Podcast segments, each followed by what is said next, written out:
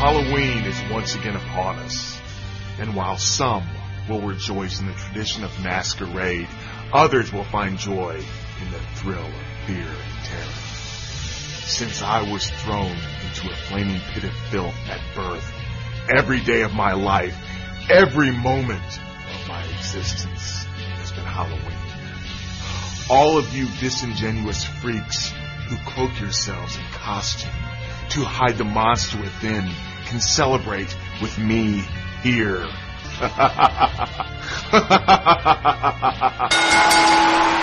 Hello and welcome to Camel Clutch Cinema, the podcast where we talk about movies that star wrestlers or have wrestling in them.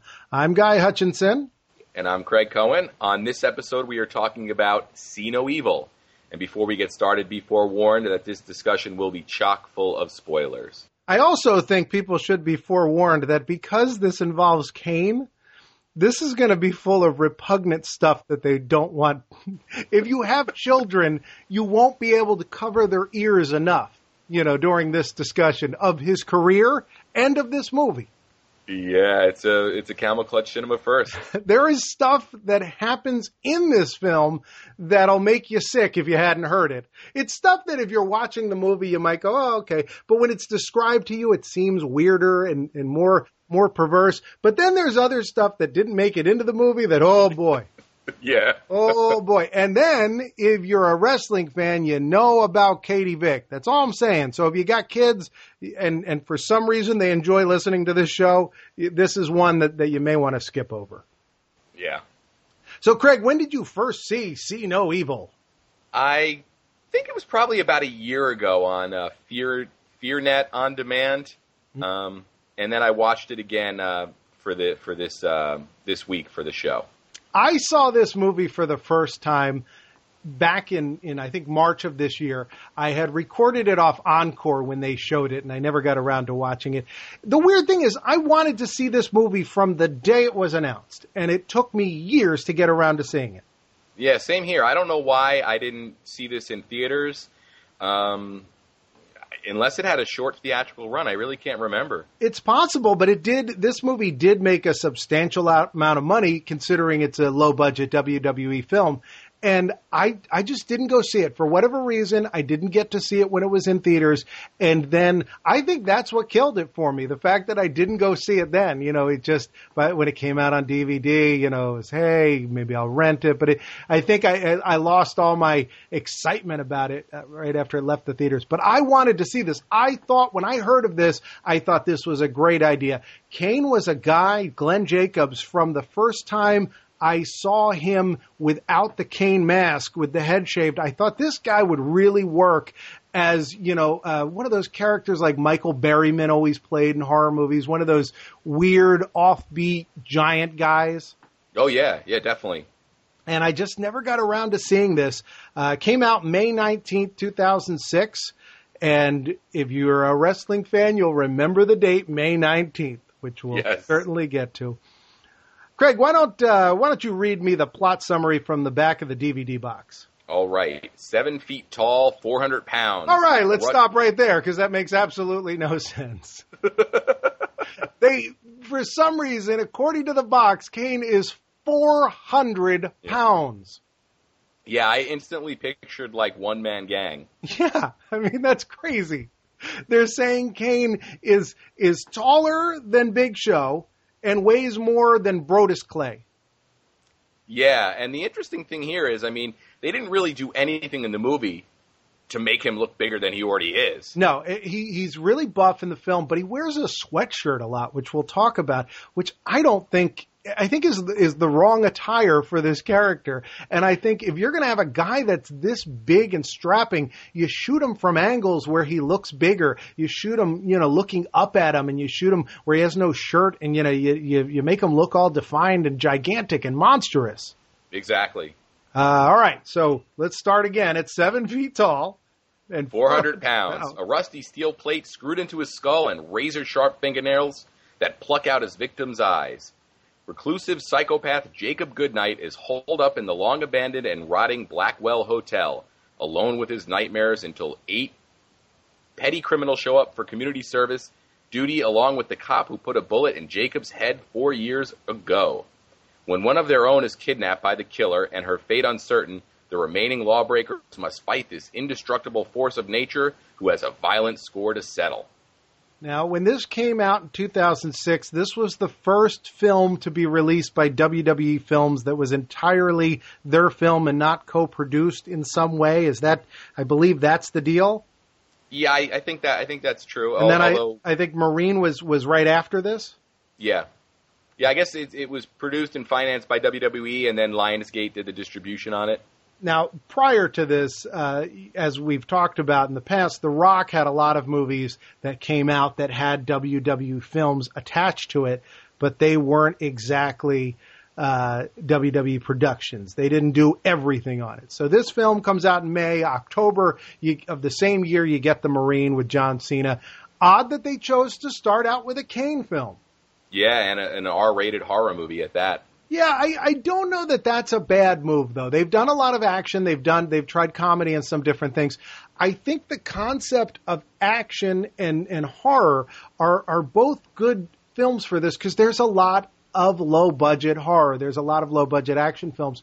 And it seems that horror films, to be successful, generally don't have to make a lot of money back. There's a lot of franchises that do. There's certainly, your Paranormal Activities and your Saw films. But if you look at other franchises, they'll put out a Jeepers Creepers sequel or something and, won't make a lot of money. And then they'll put out another one. There's a lot of films that are able to skate by low budget and, and a low return.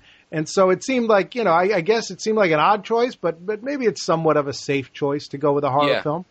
Interestingly, what's interesting here, though, is this was May of that year, and then, like you said, October was The Marine. You'd almost think that those two movies could have been flip-flopped, whereas The Marine really feels like more of a summer movie, and, See No Evil would definitely work in October. Yeah, but you see, here's my thought. Absolutely. This would have been a great Halloween-time film. That's why we chose to do it here for Halloween week. But what I think they were looking at is The Marine was going to get squashed against summer competition, whereas this film is not a film that's aiming to be as big as I think The Marine was aiming to be. I'm not sure if box office-wise it made too much of a difference. The Marine came in about $22 million. This came in at $18.5 million, but I think that was probably their strategy. No, that makes sense. Now, when this came out, there was a red carpet ceremony. They had a bunch of wrestlers there. They showed clips of this on television where you got to see Shawn Michaels and John Cena and Kurt Angle and Candice Michelle and Chris Masters, Rey Mysterio, all telling us about this film. And then most terrifyingly of all, we got to hear Chris Benoit tell us about this. Yes. Watching it back, as Chris Benoit is talking about, almost any time I see a clip of Chris Benoit, it's uncomfortable. Yeah. But watching him talk about a horror movie and how fun he had watching it just really creeped me out. Yeah. Oof. It's interesting, too, looking at this, 2006 relatively wasn't that long ago. Mm-hmm. But you look at all the people here. Shawn Michaels is now retired and in the Hall of Fame. Right. Cena, of course, is still active, but, Kurt Angle's over in TNA. Candice Michelle, I haven't thought about in a while. Oh, sure. And, Rey Mysterio is still somewhat semi-active, but, I'm surprised that there aren't more active guys on this list here. Yeah, Rey Mysterio just fought the flu to come back and wrestle on Monday. Yeah. Let's talk about this director, Gregory Dark. And do you know what his real name is? You don't have to know. I assume it's not Gregory Dark. Yes. His real name is Gregory Hippolyta Brown. Okay. It may be Hippolyte. I'm not sure, but that's it. That almost makes it sound like, looking at it written down here, I just pulled it up. Yeah. It almost looks like the Acolytes and the Hippolytes. Yeah. It really is strange. And I guess he was like, Gregory Brown. Maybe there was another director with that name, and so he went with Gregory Dark. He's born 1957 in Los Angeles, and he's got an interesting past because he directed adult films. Yeah, he's one of the few adult filmmakers who actually successfully made a transition into mainstream Hollywood filmmaking. And the name Dark was part of his his credit. He was credited apparently as the Dark Brothers at some point in time. I guess maybe there was another guy that also used the last name Dark, but this guy is the one that made it to directing See No Evil. The writer's got a very interesting story. The writer was also a WWE writer at the same time as this film was being made. So at the same time he's writing the script for this, he's writing for WWE television, and apparently a lot of people didn't realize that were working with him. Yes, I remember, and I think we'll talk about this later. I remember hearing that in an interview. Yeah, maybe we should get that out of the way now since you bring it up. On that show that they do the Review-A-Wai with Wai Ting and John Pollock, they did an episode where they reviewed this. Generally, they review old wrestling matches, so they'll review a pay-per-view or something. Very fun show to listen to. Two really interesting personalities. And they did one where they were talking just about this movie. And it was a very interesting thing to hear, but they uncovered a lot of different things about this movie, because they spoke to Dan Madigan, who was the writer of this, who worked for WWE. They talked to him during that podcast. Yeah, it was a really interesting interview. Yeah, he talked about how, there was a lot of, it sounded like there was a lot of where one hand didn't know what the other one was doing. And, there were two factions of this same company, and they didn't really realize that the same guy was working for both. Yeah, what a crazy story. Yep. So Kane, as an actor, has acted a few times, all after this. 2006, See No Evil, plays Jacob Goodnight. And then after that, this paves the road for what? Smallville in 2007, Season 6, Episode 17, Episode Combat. Yeah. He played Titan. Yeah, I never saw this, but that just sounds like he was a guy moving big things around, maybe hitting the hero. Yes. And then in 2010, he showed up on the big screen again in MacGruber with a bunch of other wrestlers, and he played Tanker Lutz in a very, very funny sequence. Yeah, that's the best sequence in the entire movie. Have you seen that film? Yeah. Yeah, I would argue that that's the only reason to watch that movie. Exactly. I would tell anybody to check this movie out, and then once that happens, just put... lace your shoes back up, and you don't have to turn it off. But, if you start getting antsy, you'll know you can walk over and shut it off, because that really, to me, it's the most disappointing thing in that film. And there's a lot to disappoint in that. But after MacGruber, the character of MacGruber showed up and hosted Raw and interacted with Kane. There was a fun little sequence with Kane and Triple H where MacGruber was saying that he was wearing... Kane scared him into wetting his pants, and so he was saying that they were Kane's pants. That's what he told Triple H, and he was holding them for Kane, even though... because Kane had wet his pants. The whole thing is convoluted. And the odd thing is, it isn't the most convoluted thing in Kane's backstory as a wrestler. And that was also the episode of Raw where we got Kaluber. Yes, Kaluber, which was the great Kali. And then also they killed R-Truth in that episode. So we have to cover that movie one day, so we should not get off onto the MacGruber tangent, because really all I want to do about MacGruber when we cover the movie is cover the movie in about a minute and a half and then spend the rest of the time about that episode of Raw. Oh, my God. Yeah, I can't wait. All right, so Kane, Glenn Jacobs, starts out wrestling 1992 in St. Louis, Missouri in the SWA as Angus King. Yeah, and this was a part of his career that I did not know about. Yeah. He didn't really come on my radar until WWE or WWF at the time. He starts out, he's over there in St. Louis, Missouri area. He then goes down south, wrestles as Doomsday. Which is funny, because that was probably right around the time that DC Comics did their whole Death of Superman angle, and Superman was killed by... a beast from outer space named Doomsday. Right, yeah, I would be very surprised if there's not some kind of connection. And then he went on to Smallville, where he got to fight against Clark Kent. He also appeared as the Christmas creature. And this was down at Smoky Mountain Wrestling. Yeah, and I'm not going to say any more about the Christmas creature. You have Google. You people can go look that up.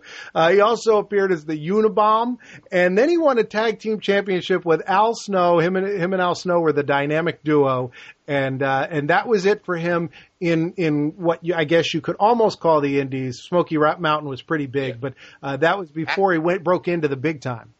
Yeah, and actually, this was probably around the time that was Smoky Mountain.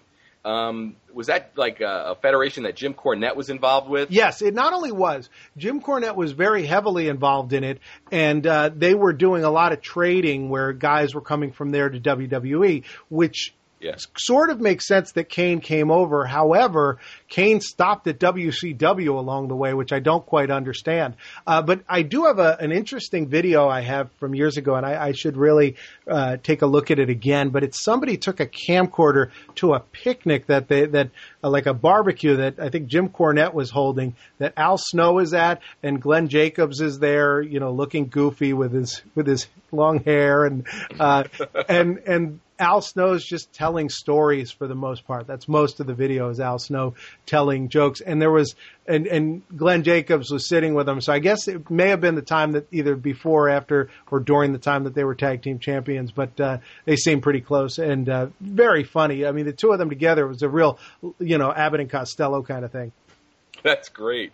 One more thing about Smoky Mountain is I remember I think it was – I went to a Survivor Series in the early to mid 90s. Oh, yeah. And I remember there being a Smoky Mountain Wrestling Federation match on that card. Yeah, they had, I mean, that's what I'm saying. They had a big trading kind of thing going on where, you know, they would wrestle full matches. You know, WWE was having a lot of problems at that time. They were WWF and they were having a lot of competition coming from WCW. But more than that, they were having a lot of competition, if you will, coming from the United States government that was trying really hard to shut them down. Yeah, Vince was trying to stay out of jail. And so that was a real rough time for wrestling. And during that time, apparently, Glenn Jacobs went over to WCW and appeared as a character named Bruiser Mastino. Yeah, and that's definitely going to be a name that I Googled, because I wonder if there are any televised matches with Kane wrestling as Bruiser. Yeah, I'm wondering if this may have been, you know, his wiki page says briefly, it may have been once. You know, for all we know, it may have been a tryout match. He made his first TV appearance for WWE in 1995. It was then the WWF, and he was Jerry Lawler's private dentist. He was Isaac Yankum, Dr. Isaac Yankum, DDS. Yes, demented drill sergeant. That's right. This was the dumbest gimmick I think ever. The only one I can think of around this time that was worse probably was Thurman Sparky Plug, which he later became Hardcore Holly. Yeah, so he changed his gimmick, and he was only Thurman Plug for a very short period of time. But that was probably, although I don't know, they had the Goon. That was the era where everybody had to have a day job. Yeah, exactly. So all these wrestlers, you're like, so your accountant may be IRS. You know, you may go to your accountant and, you know, and then at night he's got to go put on his trunks and go wrestle. It just seemed like, kind of odd that was a thing back then. Yeah. And, Isaac Yankum was put into a pretty big, angle. Yeah. Right off the bat, he had to fight with Bret Hart, because Lawler had an ongoing feud, which I think to a degree still is ongoing to this day, with Bret Hart. And Lawler had kind of exhausted his chances of fighting him. You know, we had all seen Lawler lose to him enough times, so he brought out Kane as the demented drill sergeant, Isaac Yankum, DDS, and Isaac Yankum had to fight Bret Hart, and he lost a few times, and that was really the bulk of his run as Isaac Yankum. But it was one of those big super pushes, and he fought against Bret Hart in a steel cage match on an episode of Raw. He fought against him in a tag team match where he was partnered with Jerry Lawler against Hart and Hakushi, who was with Bret a lot at that time, and that was back in November of 1995, and that was towards the end of his push. After that, he kind of faded away. Yeah. And then returned in September of 96. Here's the greatest thing. If you have short-term memory with wrestling, you're thinking, oh, okay, that's when Kane came back. But no, there is another dumb gimmick to go. And this one may top them all. Oh, yeah. Well, this was after Scott Hall and Kevin Nash, Diesel and Razor Ramon jumped ship and went over to WCW. Right. So Jim Ross came on TV and said, I got a big announcement. I'm going to bring back Diesel and I'm going to bring back, Razor Ramon. And so out comes eventually, after plugging for a few weeks, we get Rick Bogner as a pudgy version of Razor Ramon. He had the shtick down pretty good, though. And then we get, Glenn Jacobs, the future Kane, as Diesel. And he just didn't look right. His head was too big. His hair was all wrong. Kevin Nash, for all you can say about him, he's a good-looking guy. Mm-hmm. Glenn Jacobs, not so much. Has ugly teeth, kind of a off-putting face. Mm-hmm. And the only real difference between the Glenn Jacobs Diesel and Isaac Yankum was when he was Isaac Yankum, he had blonde hair and was clean shaven. Yeah. So, right away, everybody knew this was Isaac Yankum. And again, this had only been a short time from his Isaac Yankum appearances. This has been less than a year, from the time we last saw him. So anyway, he went around as Diesel for a short time. That faded out the very next year. He had his last appearance, 1997, at the Royal Rumble. Disappeared again until October when he came out as Kane. And this was really cool. He came out to In Your House, Bad Blood. This was the first ever Hell in a Cell match. Wonderful match. If you haven't seen it, check it out. It's between Shawn Michaels and The Undertaker. And he came out and he cost Undertaker the match. Yeah, now that's got the famous line from Jim Ross, that's got to be Kane, right? Yeah, I think that's right, because they had been building it up for weeks. Paul Bearer would say, "Oh, I'm bringing out somebody from your past." Yeah. So now here's something interesting. As we talked about, the big famous date that goes along with this movie, May 19th, 2006. Well, on May 19th in 1998. They revealed that, Paul Bearer had been an employee of the funeral home in Death Valley that The Undertaker's parents owned, and that there's a whole convoluted backstory. But basically, the two of them are half brothers. Is that right? Or are they full brothers? I believe they share a mother. But I think they've rewritten this like 5 times since then. But at one point in time, he claimed that The Undertaker had burned down the funeral home, had killed the parents, and Kane was damaged because of this. And The Undertaker had thought that Kane had died in the fire, but he hadn't. Yeah. Paul Bearer had been raising him all the time. The whole time he had been working with The Undertaker, and probably when he was working as Percy Pringle on the independent scene prior to this, he had Kane at home, and Kane's just, hey, and he's like, "Oh, I'm going on the road. Food's in the fridge." One of the most interesting things about this, though, is if you remember when The Undertaker made his debut, he debuted as Kane the Undertaker. Yes, Undertaker came out with Ted DiBiase, and his name was Kane the Undertaker. I guess maybe they've retconned that it was a tribute to his dead brother. That's what I would guess. So Paul Bearer had survived the fire, had hid Kane away, let him grow up, and then after The Undertaker betrayed Paul Bearer at SummerSlam, he said, "Aha, now's my time to bring out my Kane." And so anyway, Kane had a big run in WWE at this point, which is still ongoing, and there's a lot of little things to talk about with it, but the point about Kane's character is he started out, he had a mask, a full mask, covered his whole face. We were told he was burned up under it. And he didn't even talk either. He didn't talk right away. And then he became friends with X-Pac. He became going to tag team with X-Pac.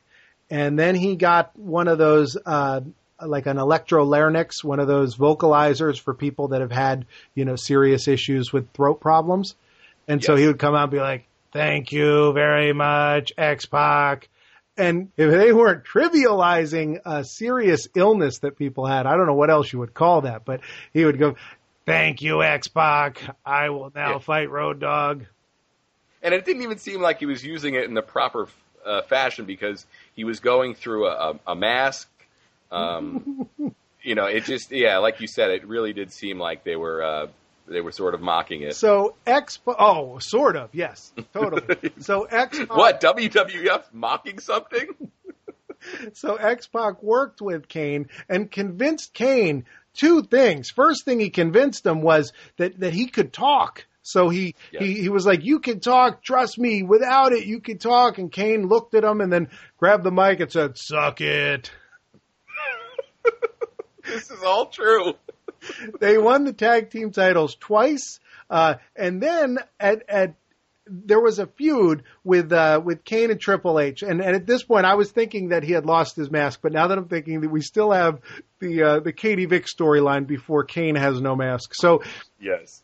The Katie Vick storyline, every wrestling fan probably knows this. If you don't, there's certainly videos online and you can find out about it. But the story was that Kane, and this is the real story within the show. This is crazy. You know, I mean, this is what they told us really happened to this character of Kane. He had a girlfriend, and her name was Katie Vick, and they got in a car accident, and she died in the car accident. And so then Triple H showed up dressed as Kane and climbed on top of her corpse inside a funeral home. This is one of the strangest angles in wrestling history. People were not pleased about this. Oh, yeah. Yeah, and oof. So then he removed his mask in June of 2003. He turned heel, and then he said, "No, my mask was to cover up my mental scars. I was actually not burned by the fire, and instead I just looked like Isaac Yankum with no hair." Right? I mean, that's, you know, so then, now this normally you'd say, okay, that's enough craziness. And you know that there's a lot more. He apparently claimed he was the father of like Lita's child. He got married to Lita. I think he got married again at one point. And then in August, of 2000, what was it? Maybe like 2000, probably 2005, 2000. Right, 2005, probably a year before this movie came out, he had the angle where he married Lita. Okay, he defeated one of the Hardy Boys and married Lita, and that brings us about in his career to the time when this movie was filmed. Yes. So let's talk from here on about the actual film. Starts out with a scene that I think is a pretty good opening for a horror movie. It starts out with, you know, there's these police responding to a call. They find this woman and her eyeballs have been pulled out of her head. Yeah, really, really effective scene too, because they come in the room and she's sort of crouched down and they're asking her if she's okay, and her hands are in her head, you know, in her face, and she looks up and she's got no eyes. Right, and they did the thing which I always like, the children singing type record, you know, to creep you out. The little child's record is playing over and over, which sort of is somewhat of a theme throughout the movie. Yeah. So one of the cops loses his arm. I think the other one loses his life. And the cop with one arm we get to see for a while, which is fun. So now we cut to 4 years later. And this cop who lost his arm is involved in the weirdest, you know, rehabilitation I've ever heard of for inmates. Yeah, I almost wondered if the fact that he had one arm limited his opportunities as a police officer. Yeah, but everything about this just seemed like. It just seemed like a bad idea from the department. You know, why would you do this? Why would it benefit? First of all, they bring this group of delinquents there, you know, and they're sort of unchaperoned and left alone in this house to clean it. Wouldn't it be easier to just hire people to clean it? I mean, the place looks like it's in really bad shape. You'd think a professional cleaning crew could do this quicker and more effective. Yeah, and I'm not even sure that they could, because this place, I think they had said it had been in a fire 30 years earlier. Yeah. They're like, there are floors we cannot walk on or the whole building will collapse. I'm not sure I understand how this works from a safety point of view. So let's bring in a set of girls and a set of guys to come clean it up. Why isn't this just a set of guys or a set of girls? Because this is a movie. Yeah, and the other thing is, that bothers me about this film, and we'll get to this as we get closer to the end, is these are delinquents. And there's a really cool kind of sequence when they're introduced, when they're all getting on the bus to go there. They sort of do this freeze frame, and they'll put up a title card that says the character's name and then what they were arrested for. Right, and I thought that was clever and an effective way to introduce them in a very short period of time. Sure. But for me, it instantly created the situation where these were all pretty bad kids. You know, some of them had made mistakes or whatever, but instantly they weren't innocent children that were getting offered up to a killing machine.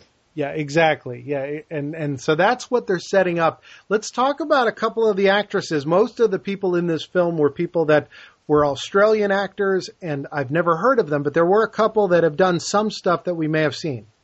Yeah. Two of the actresses in this we've probably seen. The first one is Christina Vidal, who we might notice from her first movie appearance in '93 with Michael J. Fox in the film Life with Mikey. Yes, and that is a movie that we'll have to one day either tackle that entire film, which is a fun film and I think might be worth seeing the whole thing, or at least the sequence that Jerry Lawler and Jeff Jarrett appear in. So that's that's a fun movie, Life with Mikey. And then what did she do after that? Oh, well, 10 years later, she did another memorable film with Lindsay Lohan, Freaky Friday. Yeah, that's and since then she's. What's that? I was just going to say, Freaky Friday, the one with Lindsay Lohan, is really, if you're a movie fan, it's good to watch because number one, she's really good, and it's fun to see that that what promise she has. It's sad, what has happened with her, but she's really good in that. I would say that version of Freaky Friday is better than the original. Sure. Yeah. I mean, Jamie Lee Curtis was really strong as well. It's stellar. I mean, that is a real fun, family movie. And she's done a bunch of TV appearances since this? Yeah, since that, you've probably seen her on shows like ER or Monk or House, and most recently the USA show, Fairly Legal. All right. And so who is the other girl that we would know? This was a girl that bothered me when I saw the movie, and I actually had to stop the movie and Google her. Rachel Taylor is an Australian actress who in Transformers, she used her natural Australian accent, which is funny because in this movie she used an American accent. Interesting. Now, what did she do not in Australia? What did she do in Transformers with her Australian accent? She was one of the she worked at the Pentagon, and they gather up a bunch of computer hackers and people like that and sort of get them working on some kind of code that's being sent down, I think. Oh, interesting. But she's all over the movie. Oh, good. All right. Well, next time I watch this, I will keep an eye out for her. What is her fate in this film? Jump ahead. What is her fate in the film? Death by cell phone. Okay. So when I see Transformers again, that's what I'm going to think of when I see her scenes. So the two of the guys, this is Tyson and Richie. Again, names that just sound like a screenwriter wrote them. They say, oh, there's a safe. We heard a rumor that there's a safe in this building. Let's go look for it. And so they start looking around on the floors where they're not supposed to be. Yeah, and they have the floor plans that somebody gave them. So this is when Jacob Goodnight, Kane, attacks them for the first time. Yeah, and it's a really cool scene. It was almost reminiscent of like the original Texas Chainsaw Massacre where Kane came out of an elevator, mm-hmm. and he's got this chain with a hook on it and hooks the guy by the leg and drags him away while his friend just watches terrified. And Richie even reaches out for help, and his terrified friend is sort of frozen and can't help him. It was a really, really effective scene. Yeah, I actually saw a lot of Texas Chainsaw Massacre in this. There was a lot of just things like the flies that they used and the, the torn wallpaper and the color palette. A lot of inside mm-hmm. this movie really felt like Texas Chainsaw Massacre. Yeah, sort of remixed and recut for a 1990s audience, because this movie, it was made in the, in the mid 2000s, but for me, it really looked like sort of a Nine Inch Nails video from the mid 90s. Yeah, indeed. So let's buzz through some more of these deaths. What happens after that? Oh goodness. So let's see. We do have a quick subplot where we learn that one of the girls was. Had a bad relationship with one of the guys who was there. Yes, and the guy's a real jerk. And he was. Yeah. He was pimping her out. There's that, and there's also the pseudo-relationship, which never pays off, between the one-armed cop and the female that's there to supervise them. Yeah, we get the scene where she's they're having a discussion after the kids are sequestered in their rooms, and he asks her why she's wearing a wedding band on her right hand, and she says, well, I'm not quite ready yet. And then she goes on the elevator, decides she's ready, puts it on her left hand, And sure enough, Kane kills her. It's great. I think that is one of the best things about this movie. I do like when a movie keeps you guessing. And this movie did a whole lot of those where I was like, I guess that's not where they're going. Oh, but they're going to, they're not going to go that way either. So what happens next? Yeah. So then during the escape, she's attacked by Goodnight and he drags her into a dumbwaiter. We're really not sure what happens to her at this point. I want to talk about at this point, the girl with the tattoos. This was a theme I really liked. So religious symbols seem to make Kane want to pull your eyeballs out. Yes, she's got a big cross tattoo on her back. And we get a real slow, watch her take a shower in the seediest place in the world. It really is like a combination of you're like, ooh, wow, hot chick, take a shower. And then you're like, but it's so filthy, she'd be infested with something and I wouldn't want to be near her. Yes.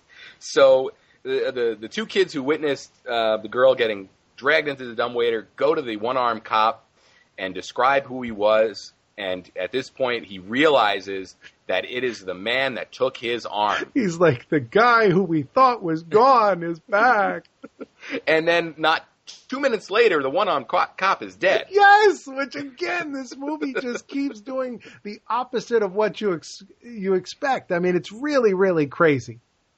Yeah, and he's also the last sort of good character to get killed here. I mean, at this point, everybody else is pretty unlikable, especially the male lead at this point, who earlier in the film, he throws a can at a dog. Yeah, this is a bad guy, this Tyson character.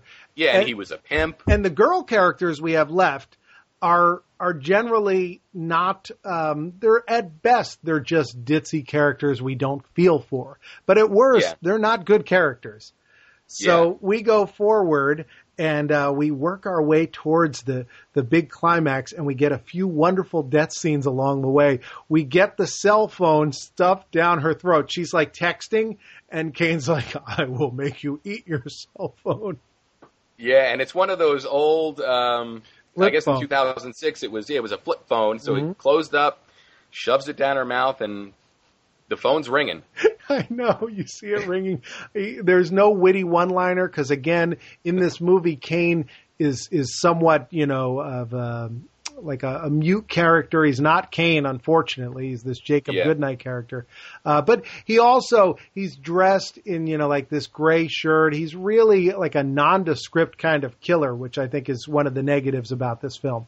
Yeah. And one other thing, since we're talking about his look, is he had some kind of prosthetic teeth in that almost gave him, really rotted looking teeth, but also almost fangs, maybe where his incisors would be. They did a little work on Kane's already not great teeth. I mean, that's something he's played up a lot, especially when he was the demented drill sergeant.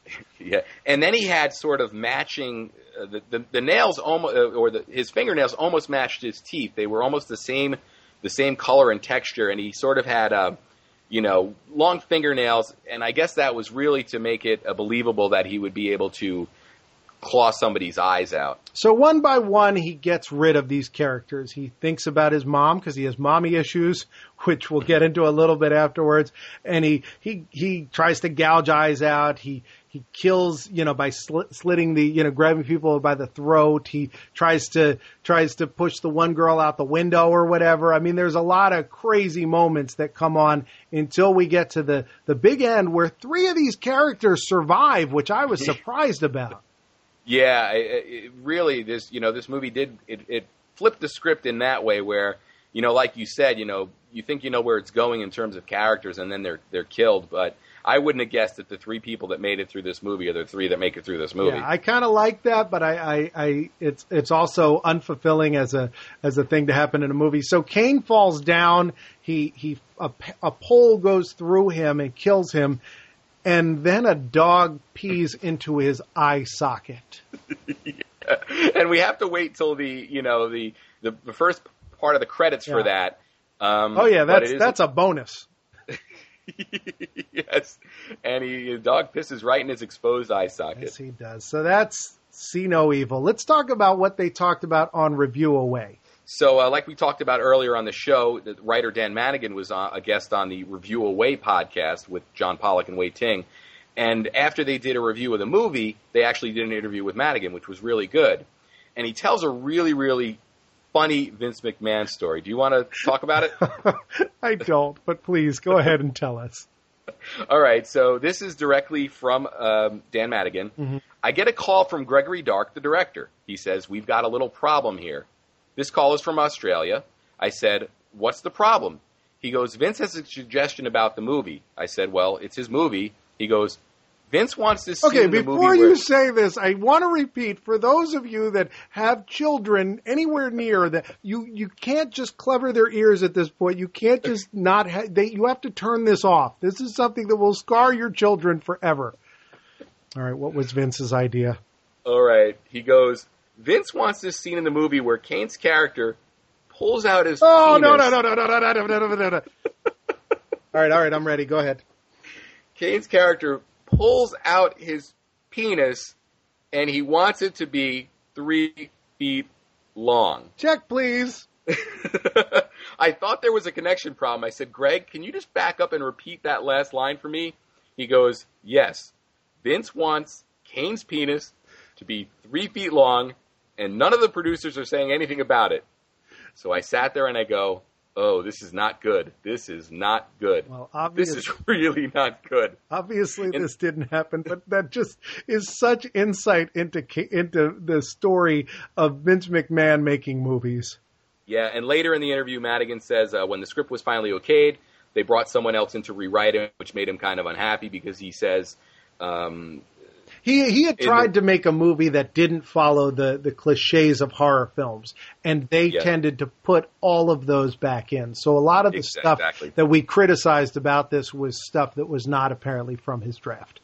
Yeah, and now I know it's on Amazon, and it's not cheap, but Madigan also wrote the novelization of the film, which I'd be really, really curious to read. Mm-hmm. Mm-hmm. So we had talked a little bit about wrestling building up to this, who the Kane character was. A few more things happened prior to this this movie being made. There was the whole thing with Lita and Schnitzky. It's not my fault. That's right. And this is how they wrote Kane off of television. Schnitzky crushed Kane's larynx with a steel chair at Taboo Tuesday. And so he was then taken off television so he could go film this movie. And then he came back right after WrestleMania 21. He reconciled with Lita. And then we started getting this stuff that happened where Kane had snapped and things were going wrong with him, right? Remember, he was fighting against the Spirit Squad and Big Show, and all of a sudden he snapped, and there were voices in his head, you know, and we were told something's wrong, voices are in his head. And then if anyone mentioned the words May 19th to him, he went crazy. Yeah. He was getting very upset by May 19th. And so then we started hearing his voice go, May 19th, it's happening again. They're all gonna know.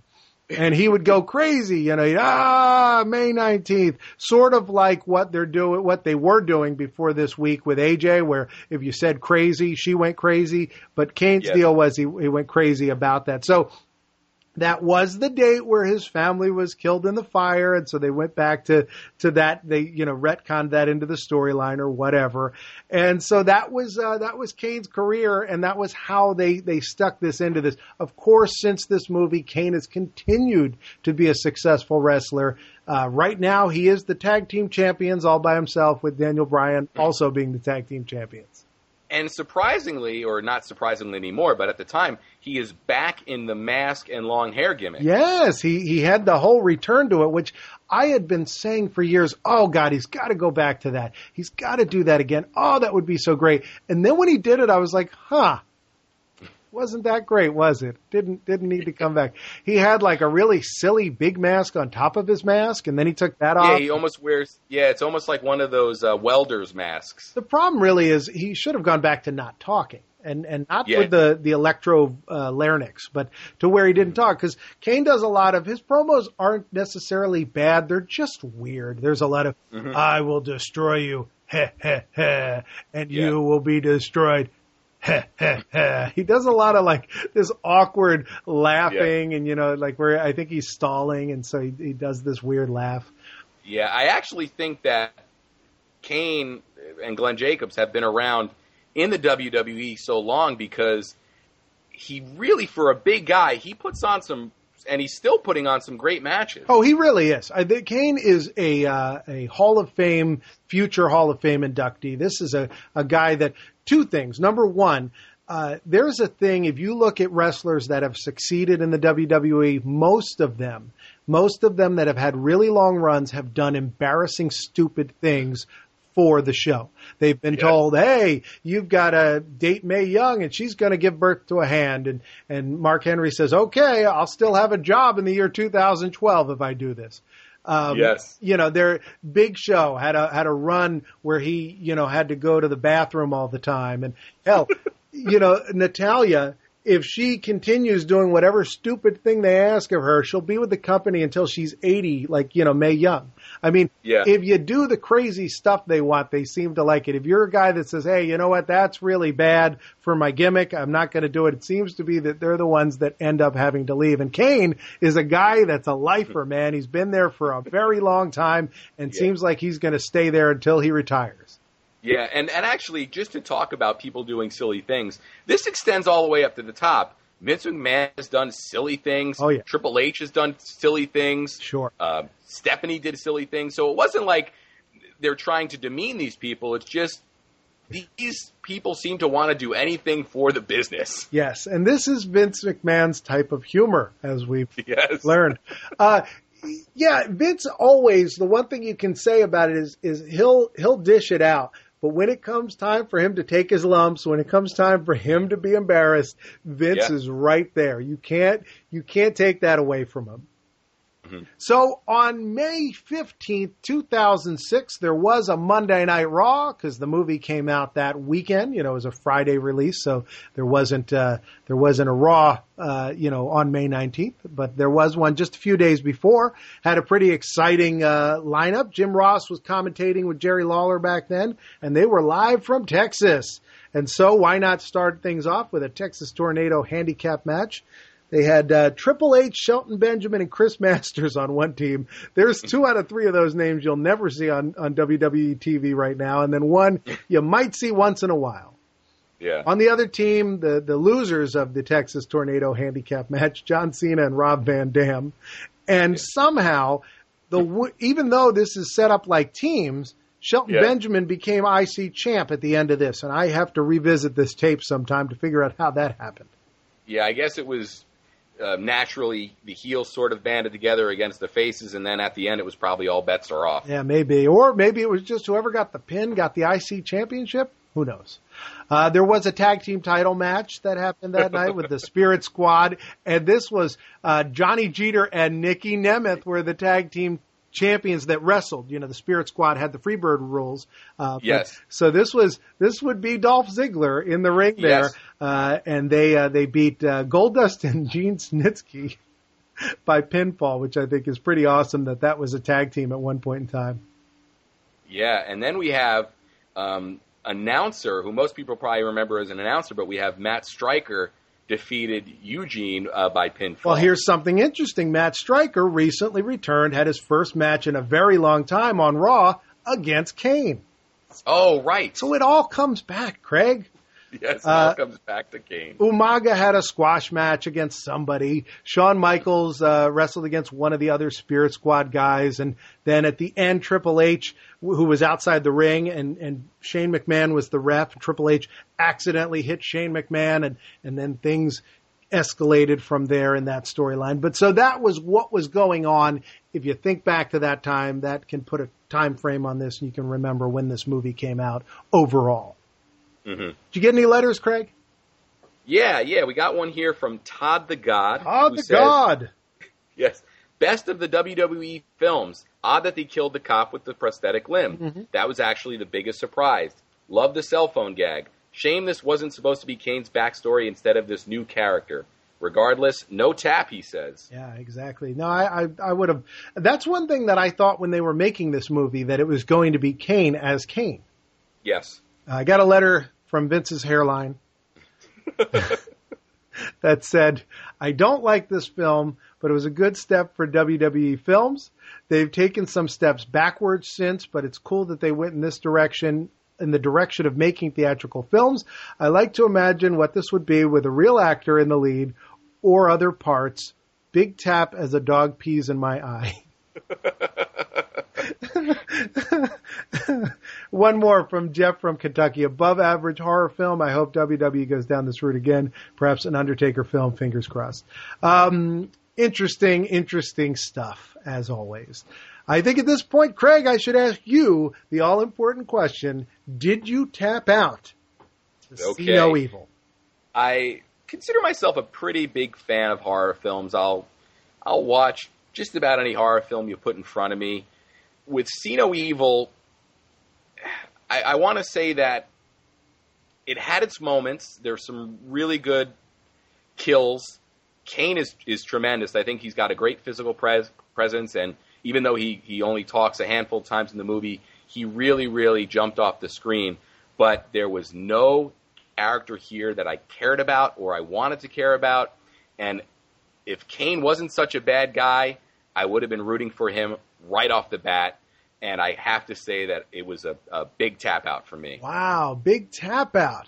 Well, I watched this film, and I had a lot of anticipation, I should say, because I wanted to see it in 2006, and it was one of those movies that, you know, I just never had the opportunity. I never really sought it out after it left theaters, but I always wanted to see it. And so when I saw it, I had built up this big image of I couldn't wait to see this. This was the hole in the WWE film series that I hadn't filled, you know, that I hadn't watched yet. And I watched it, and I was disappointed. I didn't think it was great. I thought it was, you know, I thought it was worse than a lot of the John Cena films. I thought there were a lot of problems with it. I thought Kane wasn't that great in the lead. I thought he did well, but I thought most of the problems weren't his. It was that they didn't film him right, and they didn't costume him right, and I just didn't I didn't like a lot of that. But watching this a second time this week in preparation for this review, I really enjoyed it. You know, I liked the twists that they had, you know, sort of knowing that they were coming made me kind of appreciate how they at least said, you know what, we're going to stick it to the audience a little bit here and kill off a character that they just learned to like. And I like that stuff. And I got to say, when it comes right down to it, it's a really short horror movie that's pretty easy to put on. And the wrestling star is in it a lot, and he's playing a character that's pretty close to his actual in-ring persona. So with all of that together, I got to say, I didn't tap to Kane's See No Evil. So we split on that. Split decision. That's right. I do have an IMDb message board thread that I think is worth visiting. This is tremendous. I always like to take a look at the IMDb message board and to see what inhabits the IMDb message board. And amazingly, there's no gay talk in this usually thread. The IMDb message board is full of, is Kane gay? I bet he's gay. I think everybody's gay. There's a lot of like really dumb homophobic stuff on there where they'll just be like, this'll be, you know, they'll say, I think Kane's gay because he plays a real macho guy in all of his movies. Or they'll say, I think, you know, this guy's gay because he plays a real feminine guy in all of his movies. It's like, no matter what you get, they'll be like, wow, this guy's a really big supporter of gay rights. He must be gay. And this guy, he's against gay rights. So he too must be gay. It's a very homophobic message board, and it's usually the dumbest people on the planet as well. So I like to visit it, but this time they had a different tactic. Why don't you tell us about it? Yeah, the subject is Jacob Goodnight versus Chucky, and this is actually a fairly recent thread. It's from July of this year, and the poster says, in a fight between Jacob Goodnight and Chucky, who do you think will win? There are two ways that either Jacob Goodnight or Chucky will win.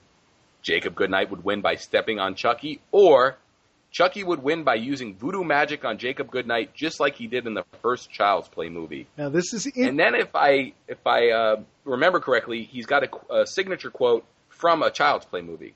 Is that right? I think so. It says, "This isn't over, you little," and then it says, "Beep, you little beep." Yeah. I'm not going to spend the rest of my life as a plastic freak, The Next Time You're Alone, You're Mine. So that's from one of the Child's Play films? I think it's from Bride of Chucky. It totally makes sense. Jennifer Tilly and the doll body. Well, so this guy, this user, which his name is like Bubix14, I bet this is a guy who goes around on lots of different message boards. You know, like maybe he goes on like the Muppets message board and be like, Muppets versus Chucky. Wouldn't it be great if Chucky was a Muppet? So, you know, maybe that's his deal. You know, he likes to comment about Chucky involving other things. I think we should talk about, why don't you tell us about how Chucky did have some involvement in WCW? Oh, God. There was an in-ring promo with one of the Steiners. Was it the dog-faced gremlin? Oh, it was. Rick Steiner, yes, it was. Rick Steiner and Mean Gene in the audience. And Chucky comes up on the equivalent of their Titantron and out promos Rick Steiner. Really, really weird moment. So why don't you look that up on YouTube? Craig, who do you say, Jacob Goodnight or Chucky? I got to say, just because he's had more films, I think Chucky would pull out the win. Oh, it's got to be Chucky. I don't think, I think the experience factor has got to go to Chucky on that one. So that's it for this time, and we will see you next time here on Camel Clutch Cinema, where we will be live in a movie theater someplace or a parking lot, just having seen the movie The Man with the Iron Fist. We're going to do a show where we talk before we see it, and then we'll talk after we see it. So when that shows up, if you haven't seen that movie yet, you can listen, because we'll give you the cue when you have to go out and go see it yourself, because that's coming out this coming weekend. Yes, and it stars former WWE superstar Batista. Yes, so that'll be November 2nd, and so enjoy that movie, and we're going to talk about that next week. The episode might come out a little late because of that, but you're going to love it. You're going to enjoy it. It's going to be something different, something exciting. So that's it, Craig. Thank you so much for joining me. Thank you. And we'll see you next time here on Camel Clutch Cinema. Thank you, Vince McMahon. Here we are in the party room celebrating Halloween, albeit a couple of days late, getting ready for a gigantic pie-eating contest. I'm your mistress of mayhem, Candice Michelle, here to guide you through wrestling's spookiest, strangest, and sexiest Halloween fun. I hope Mr. Piper likes his chocolate-covered red pepper. Trick or treat, Ronnie! A Fright Night with the Monsters of World Championship Wrestling is coming. Halloween Havoc 91, live, Sunday, October 27th. Well, Gorilla, appropriately enough, this is Halloween week. And I would say right now the only man Bobby the Brain Heenan has to fear is the Big Boss Man. Ladies and gentlemen, the following contest is scheduled for one fall. Introducing first, the Zombie. The Zombie? Zombie? Yeah. Trick or treat! Trick or treat, guys. Happy Halloween. Candy for all you guys. All right. You guys be safe tonight, okay? What do you dress for best? I'm the ECW champion. About to go have a match.